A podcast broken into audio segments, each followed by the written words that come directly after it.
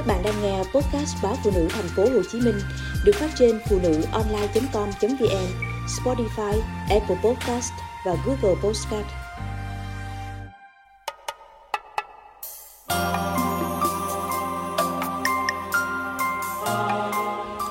Nồi trứng kho đổ nước.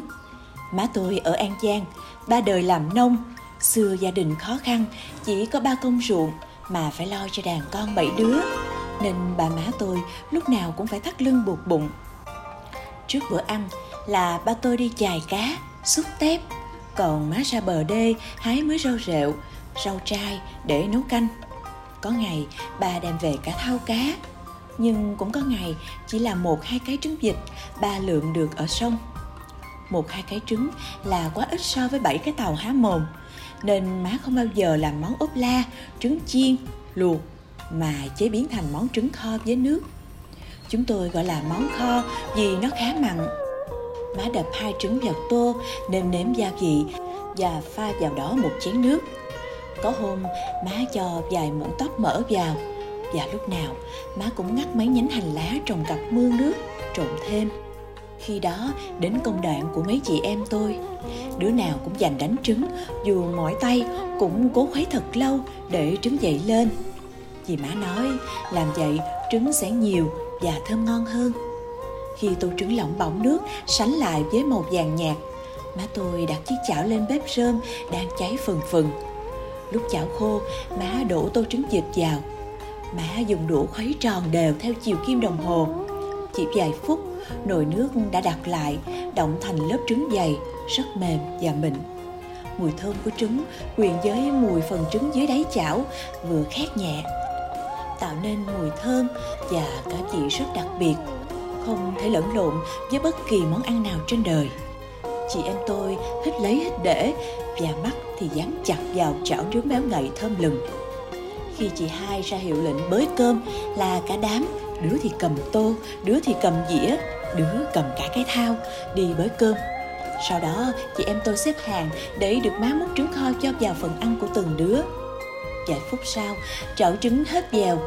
Tôi cứ lấy muỗng nào hết phần khác còn dính trong chảo. Chúng tôi rưới lên cơm, lớp nước tương và mỗi đứa kéo ra một góc ngồi ăn ngon lành. Tôi luôn xí gốc trăm bầu chìa ra sông, ngồi chắc dẻo trên đó, vừa ăn vừa hóng mát. Còn chị hai và chị ba thì ngồi nghiêm chỉnh ở chiếc bàn tre và luôn trong tâm thế nhường cơm xẻ trứng cho bầy em tham ăn. Món trứng kho thần thánh này đã đi theo chị em tôi suốt tuổi thơ và cả khi trưởng thành. Không chỉ thế hệ tôi mà các con và các cháu của tôi cũng được má nấu cho món ăn ngon này. Thật lạ, hai bé nhà tôi rất kén ăn, phải nhiều lần đi khám dinh dưỡng.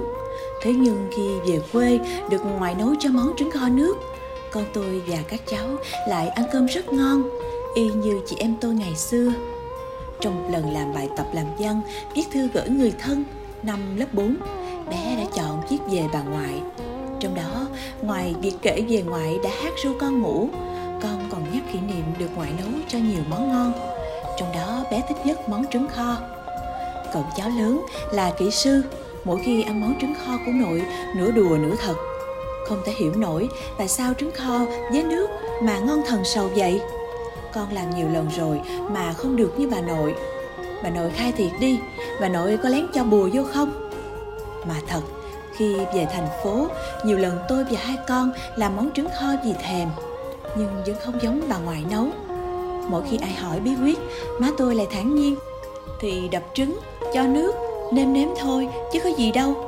Vậy mà bảy chị em tôi và các cháu bao năm qua vẫn không làm được món trứng kho gia vị ngon đặc biệt của má. Mới đây, tôi đưa các con về quê, má lại làm món ăn truyền thống cho hai con.